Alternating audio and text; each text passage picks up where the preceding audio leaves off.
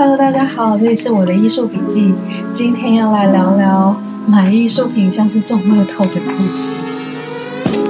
好啦，其实我是要讲 Banksy 啦，就是大家都知道他最近有一个作品 Love is in the Bin 在莫卡台北展出，从7月1号到8月13号，台北当代艺术馆。采预约制，所以要去之前记得要先预约，它是完全免费入场的。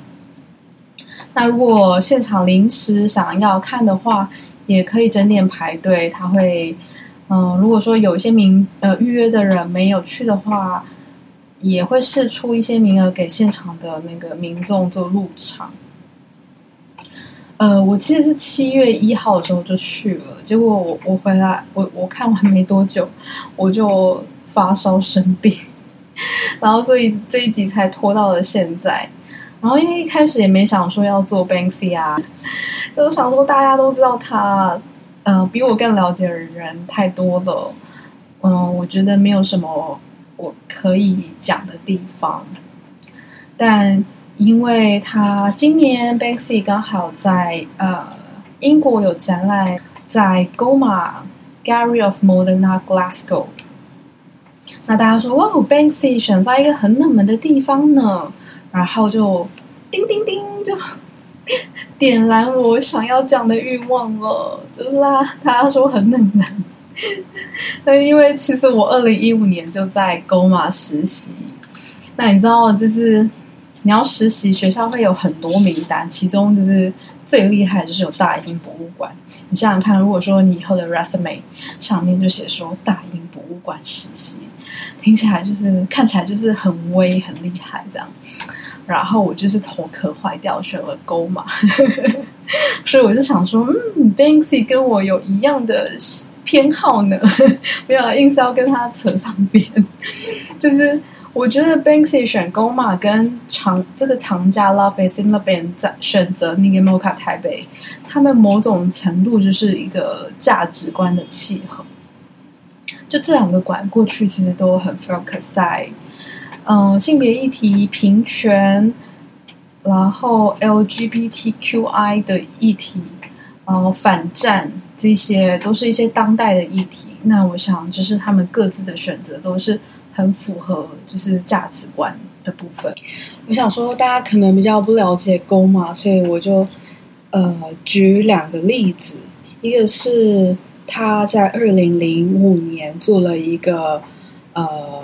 艺术家的个展，是 Barbara Kruger。那他如果你去看他的作品，都是用标语式的方式来做作品。那他透过这个标语式的方式呢？去唤起大家对于某一个议题的关注，比方说他在这个个展就是主要的关注的点在于女性受到暴力跟施虐的这个议题，然后又或者是2009年他们做了一个展览叫做 Sh[out]，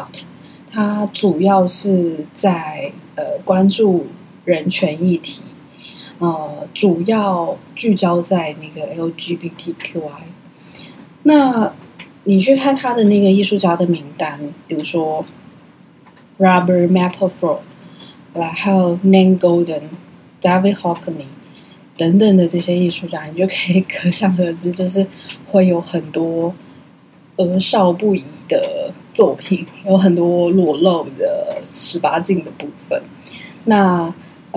我觉得那个让我觉得很感兴趣的是，就是机构的展览跟艺术家想要表达的自由度之间的那个拉扯。因为你知道GoMA它其实它本身的建筑呢是属于就是Glasgow City Council， 但它的营运呢是独立出来。是一个非营利组织，是一个慈善组织。那我们统称叫就是 Glasgow Life。它除了就是下面有很多 museum 之外呢，还有一些文化机构跟体育方面的也都有。所以上面他们有一个管理的，就像有点类似我们的文化部或文化局。他们有一个叫做文化体育司这样子的机构去管理它下面的这一些组织们。那有一个艺术家就是在这个 Sh[out] 的这个展览，有一个艺术家就出来跟媒体说：“哦，我的作品呢，它没有被展出。”那他觉得，他就质疑说，是因为这个文化体育司的干涉，因为他的作品可能会触怒到某一个群体、某个宗教团体，或者是对于大众，可能某一部分人会觉得好像被激怒了这样子。当然，就是那个文化体育司就觉得说，GOMA 我们是要一起决策的，所以我们有权决定要不要做这个，要不要把你的作品纳在我们的展览里面。那像之前那个90年代，其实那个 Robert Mapplethorpe 也有发生过同样的事情，就是他有些作品是比较等于说亵渎某一个宗教的部分，所以那时候就有那种国会议员就说，因为通常这种美术馆啊等文化机构都是受到政府的补助，所以就有那种国会议员就说你们拿纳税人的钱去做一个激怒某些纳税人的行为，那难道这不需要就是有审核的机制吗？那我觉得这样子的现实层面跟艺术的自由度的冲突，是我当时候还蛮感兴趣的，所以我才会选这里当做我实习的机构。我想说也稍微讲一下 GOMA 的一些简单的介绍。过去呢 GOMA 其实它是等于说是一个烟草商的一个私宅，那后来辗转有卖到那个卖给了那个银行，卖给 Royal Bank of Scotland， 作为那种交易所。所以你看那个 Banksy 他的名字就很像那种，他早期的名字叫做那个 Robin Banks， 就很像 Robin Hood， 就好像要抢银行，要那种就是劫富济贫的那种感觉。所以你看，就是它GOMA 的前身，它是一个银行交易所，还蛮有趣的一个连接。然后从 GOMA 的建筑外观可以看得出来，它是一个新古典主义的建筑，但很奇特的是，它上面竟然还有一些拼贴的作品，很亮晶晶的，非常现代的作品，非常在一个新古典主义的建筑上面，竟然有这么现代的拼贴作品。它是来自于那个很有名的艺术家叫做 Niki de Saint Phalle 的作品。那它的发想其实是来自于亚里士多德，因为亚里士多德他认为说，地球上的物质是由4个元素所组成的，分别是泥土、空气、火、水。那他透过这4个元素做发想，对。然后除了它的建筑有就是现代跟古典的结合之外呢，它前面的那个雕塑也是现代跟古典的结合。就是前面大家都知道，它有一个威灵顿公爵然后骑着马的一个雕像，结果上面竟然是放了一个交通锥，好像是过去有那个听说是80年代的时候，就有民众就是不小心，应该也不是不小心，应该是刻意为之吧，就把那个交通锥挂在那个他的头上。我以前实习的时候，那个就会看出去就是那个交通锥是在那个脱欧的那个时间，他的那个交通锥竟然那个帽子的颜色变成欧盟的旗帜，因为大家知道那个 Glasgow 他们是比较支持留在欧盟。 Banksy 也觉得说，就是这一件民众自己做的这个作品是他全英国最喜欢的作品了。大家都知道 Banksy 他是匿名的，所以没有人知道他是谁。一般来讲，他大多数他出生年份应该是在1974年上下的人啊，然后从90年代就开始做街头涂鸦，他是用那种模板涂鸦，等于说先，因为他在街头这种事情是犯法的嘛，所以他要很快的去完成他的作品，他一定是先把那个模板先弄好之后，他直接喷，很快速的喷，然后就可以迅速的离开。我觉得他一开始应该也没有想太多，就是好玩，他想要受注目，那也希望传达他某一些他的价值观的部分。那可是他现有的资源，就是买一罐就是喷漆，就是一个成本很低的做法，就可以达到他的那个目的。所以有点，我觉得有点像是那种，有点破坏式创新的那种感觉。那你说我们现在人想要去模仿他，这样子会达到像他这样的成功吗？我觉得一旦就是有一个先行者，有一个大家都知道的人，然后而且有他的一个特色在的时候，后面的人在去做这件事情的时候，要突破那一个部分，其实是很难。涂鸦艺术这个在现在来讲是很常见的，那它源头呢，可以追溯到1970年代的纽约，然后后来才慢慢扩散到全世界。那我们知道，就是80年代的纽约有2个很有名的艺术家，叫 Keith Haring 跟 Jean-Michel Basquiat。那他们2个就是在那种地铁的车厢啊，在公车站啊，等等的大众交通工具上面，就是用喷漆跟粉笔等等，他们去做一些创作。那往往他们的作品都很反映到他们个人的特色跟身份的认同。像Keith Haring 他就是同性恋嘛，那 Basquiat 他是波多黎各出生的克里奥尔人。那本身涂鸦艺术都是往往会被说是一个反体制、反机构、反威权、反政府这样子的行为。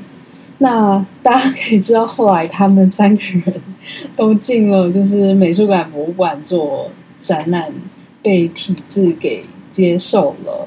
然后像我之前去 Bristol， 你去 Bristol 旅游的时候，你就会看到这整个城市，感觉就可以看到 Banksy 他的创作。那所以在城市看到他的创作之后，你又再进到那个 Bristol Museum 的时候，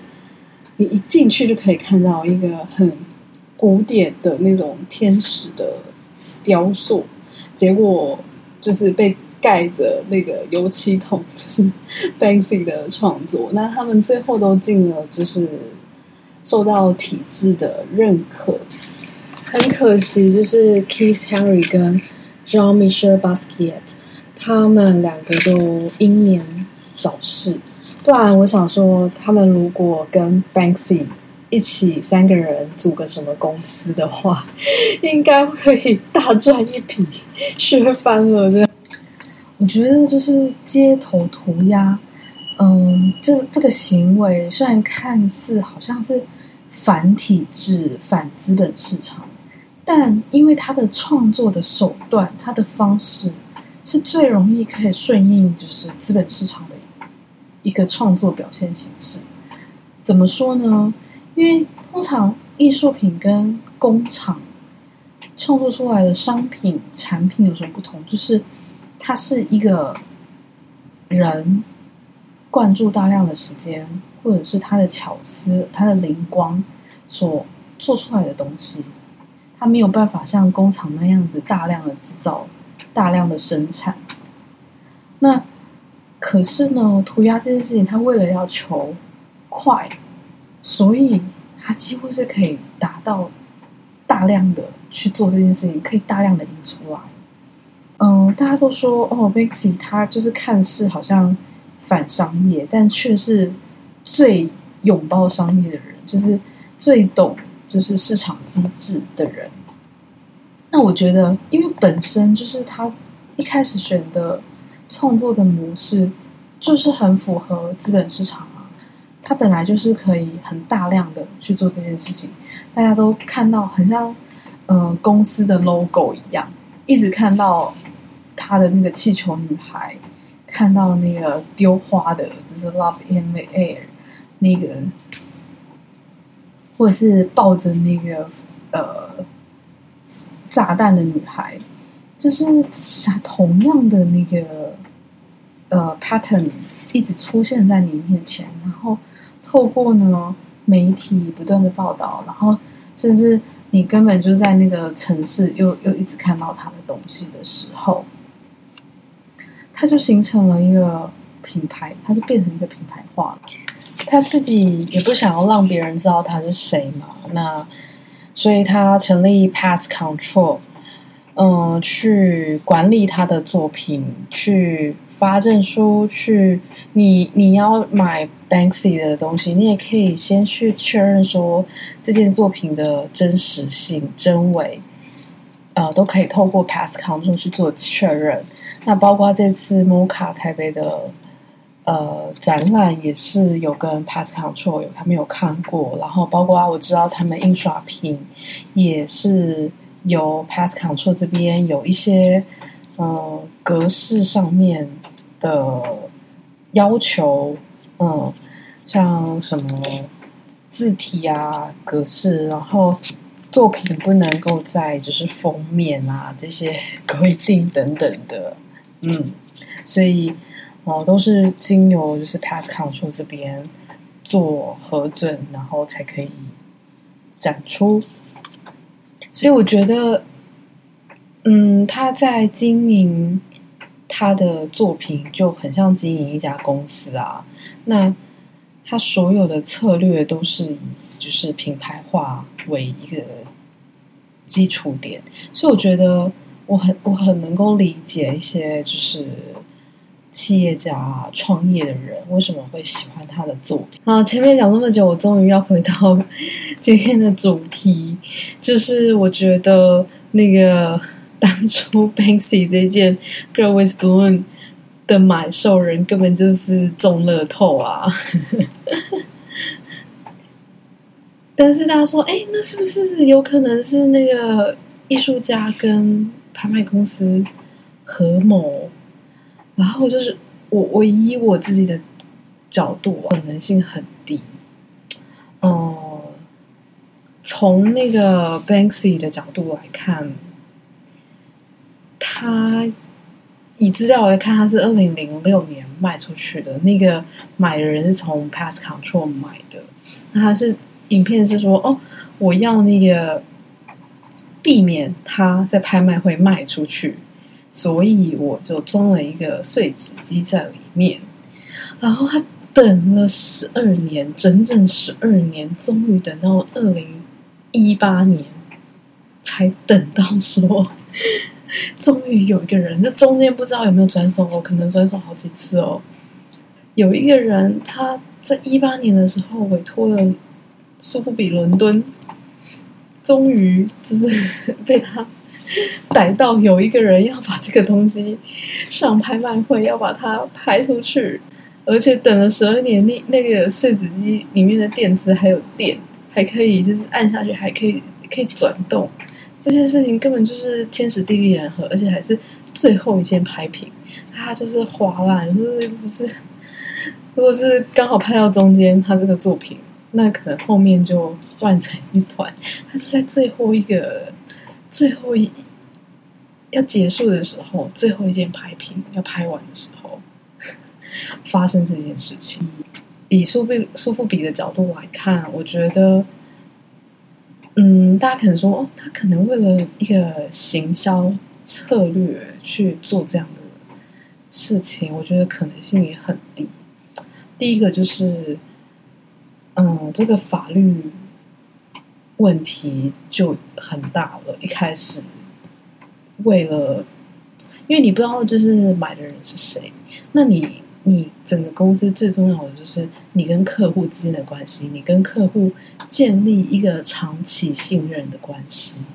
那如果你是合谋去做这件事情，那是不是你跟客户的信任关系就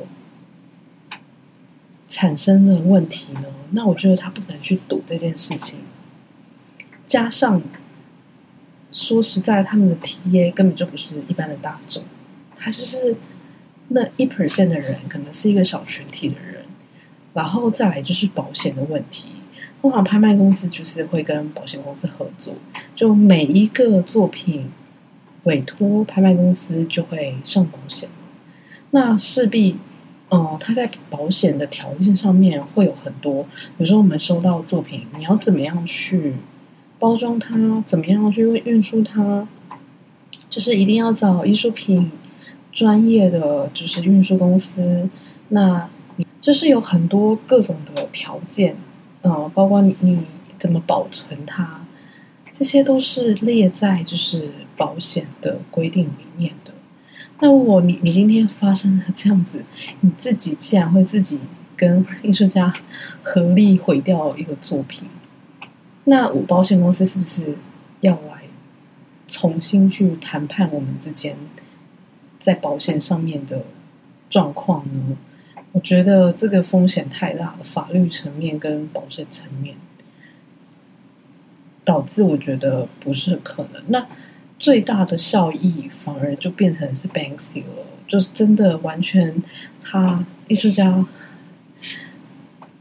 能够达到这样子的话，他的宣传手段最大的受益者就是 Banksy 啊。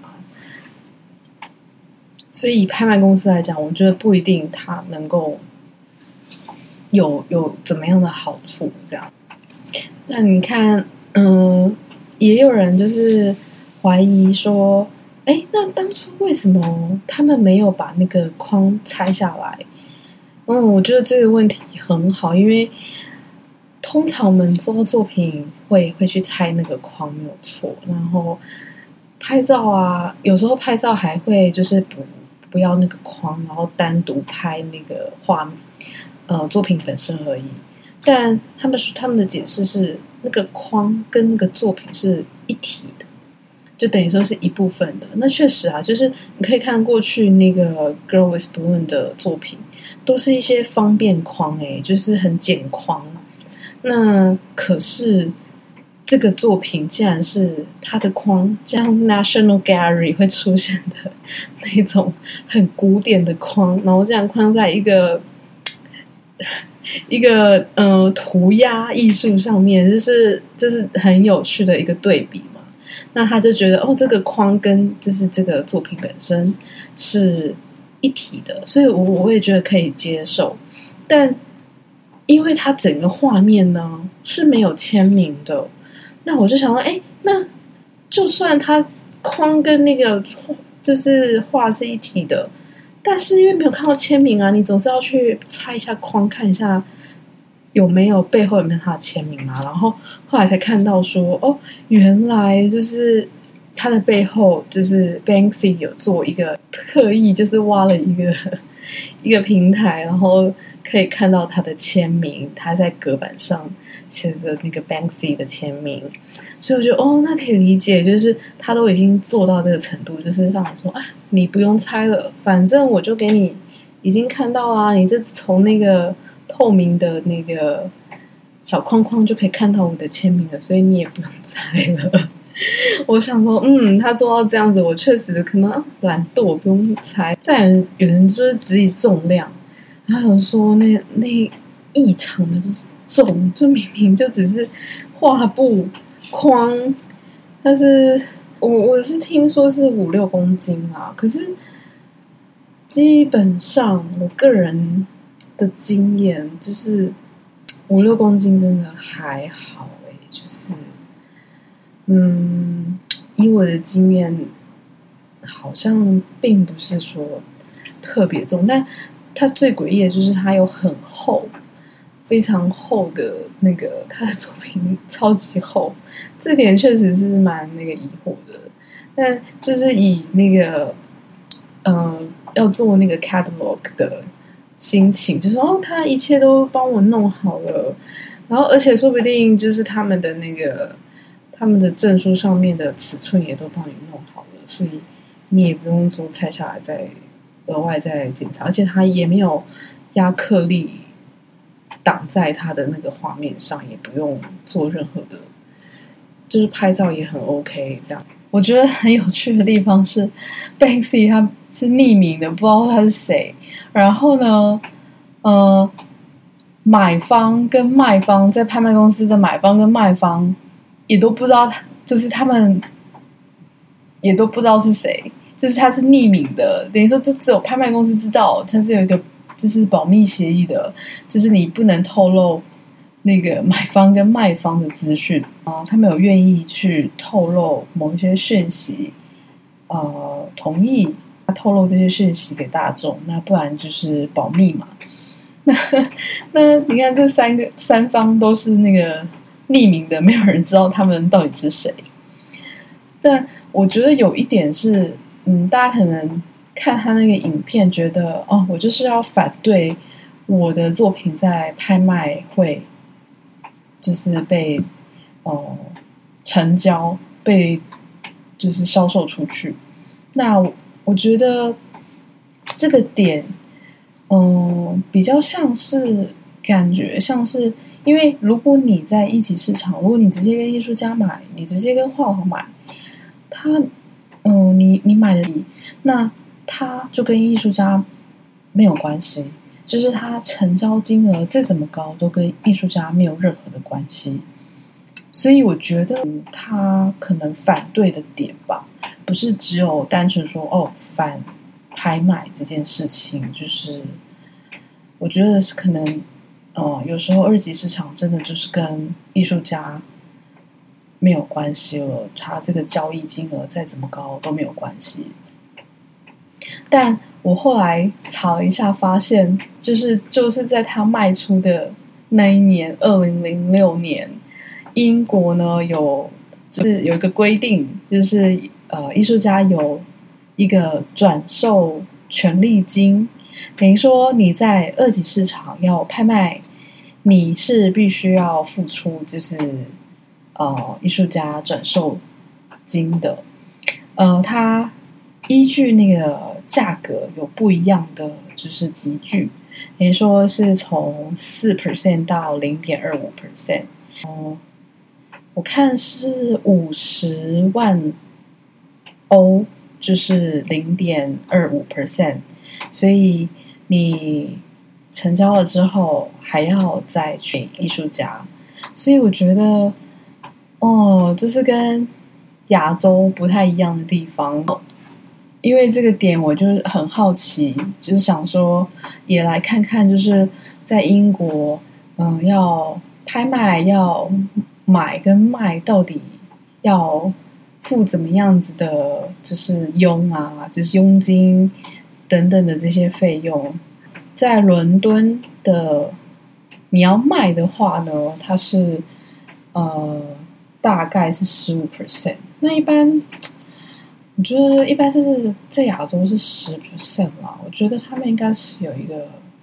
range， 就是10-15%。 那他们比较特别的增值税就要 20%， 我的天哪！那在香港是 0.5% 的税，在北京是 3% 的税，所以伦敦竟然是 20% 的税，真的是很高。然后还有一个收 catalog， 就是各家就不一样啊，看那个版面大小，所以也没办法讨论。然后另外就是保险费啊，我这边查一下是伦敦应该是 1.5%， 那通常亚洲香港这边通常都是 1% 嘛，就是那买呢，买家他 hammer price 之后下去，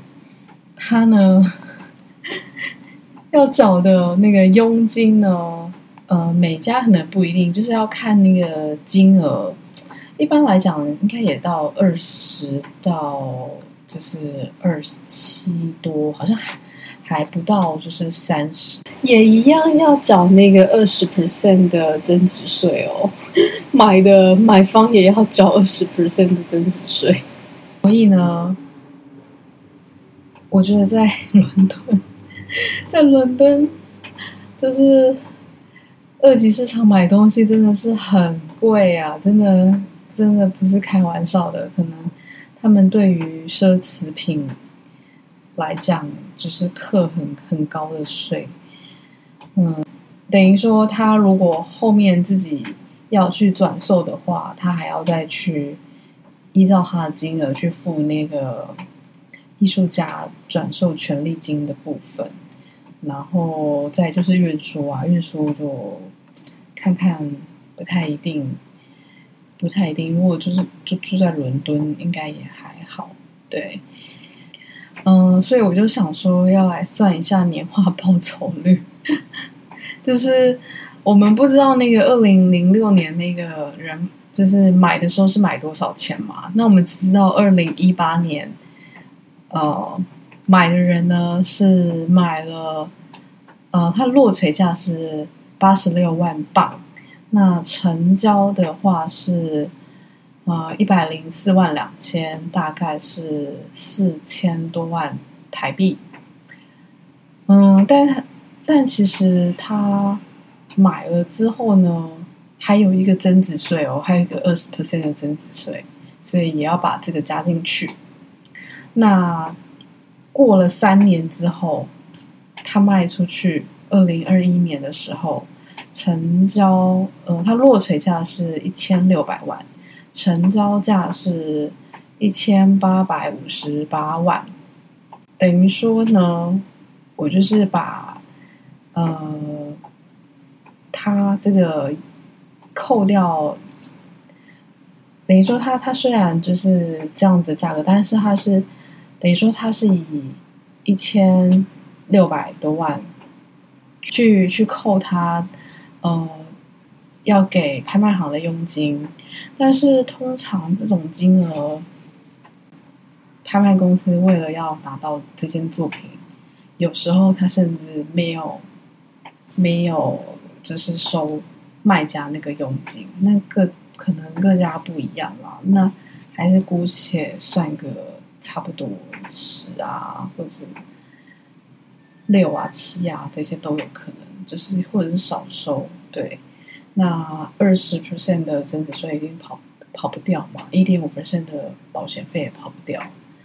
通路费这种那么少的金额没有什么差别，对。那等于说这样子扣过来，我出估就是他当初买的时候，就是加那个税啊什么，大概快要就是130万镑，就不是104了，因为他还要加那个税嘛。那最后就是得到的那个金额，他的年化报酬率，因为3年就卖掉了，高达就是95% 左右呢。如果就是他没有收那个什么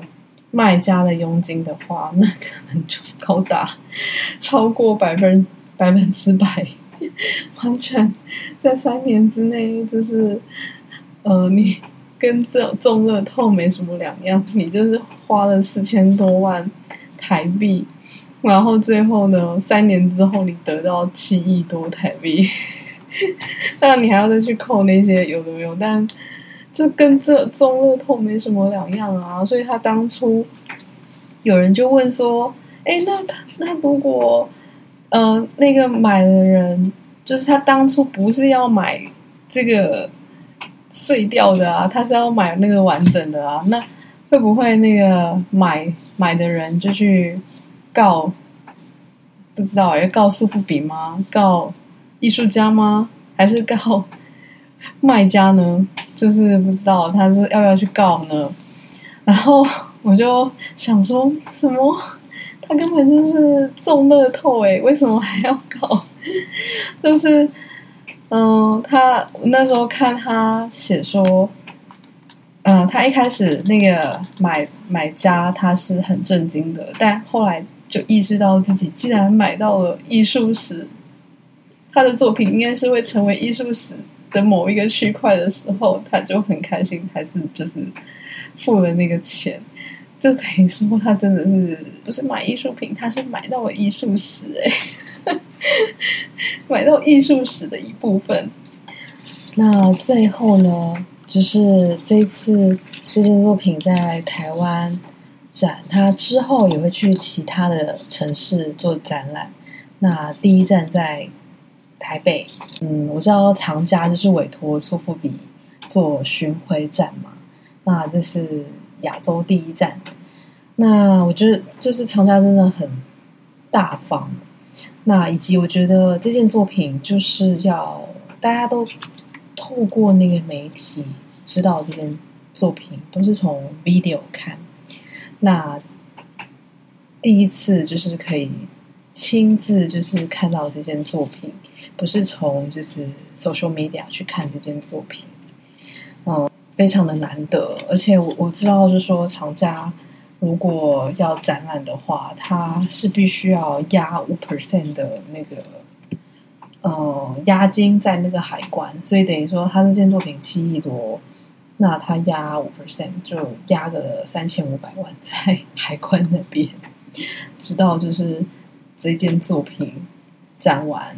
出去了，那才会退还。我知道他们是没有跟就是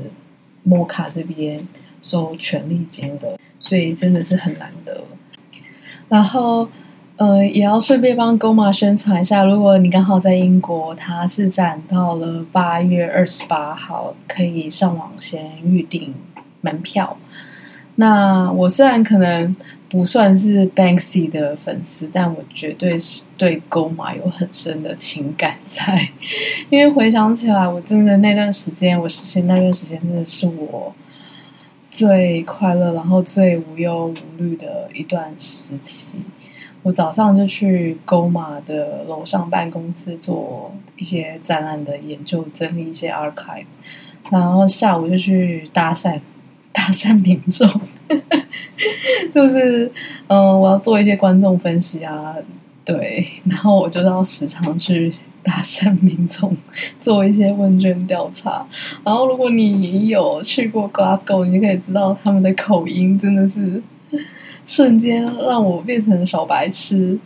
本来英文就没有太好，结果我就是加上那个口音简直是雪上加霜很喜欢他们的人，很有活力，很热情。然后下班之后还会跟就是馆员同事们就是 having a wiswali 就是喝一杯这样子，喝 shot， 然后就是喝到真是我真不行了就是感情很好，那也很想念他们。甚至我那时候我的那个跟我的策展人我后来工作有帮我写推荐信，真的很感谢他们，我一直都是就是很惦记他们。对了，就是还要讲说，因为上集跟上上集我有收到很多大家的就是反馈，然后都是一些很正面的鼓励，我非常的开心，非常非常的感谢大家。那因为我算是一个比较随性的人，做事情很凭感觉，然后我跟那个于婷聊天都是没有 re 稿，然后又很临场临场反应这样。那可能在论述上面可能会有一些不太完整、不够完善的地方。那我觉得 maybe 以后可以有机会再去补足一些论述不完整的地方，而且我个人是比较喜欢比较闲聊啊，然后不喜欢就是字都去很琢磨过这样子。那如果就是你喜欢我这种比较闲聊的方式的话，欢迎就是 follow 我，或者是跟我有留言，跟我有一些互动，我都会很开心。那今天就先这样咯，谢谢大家，拜拜。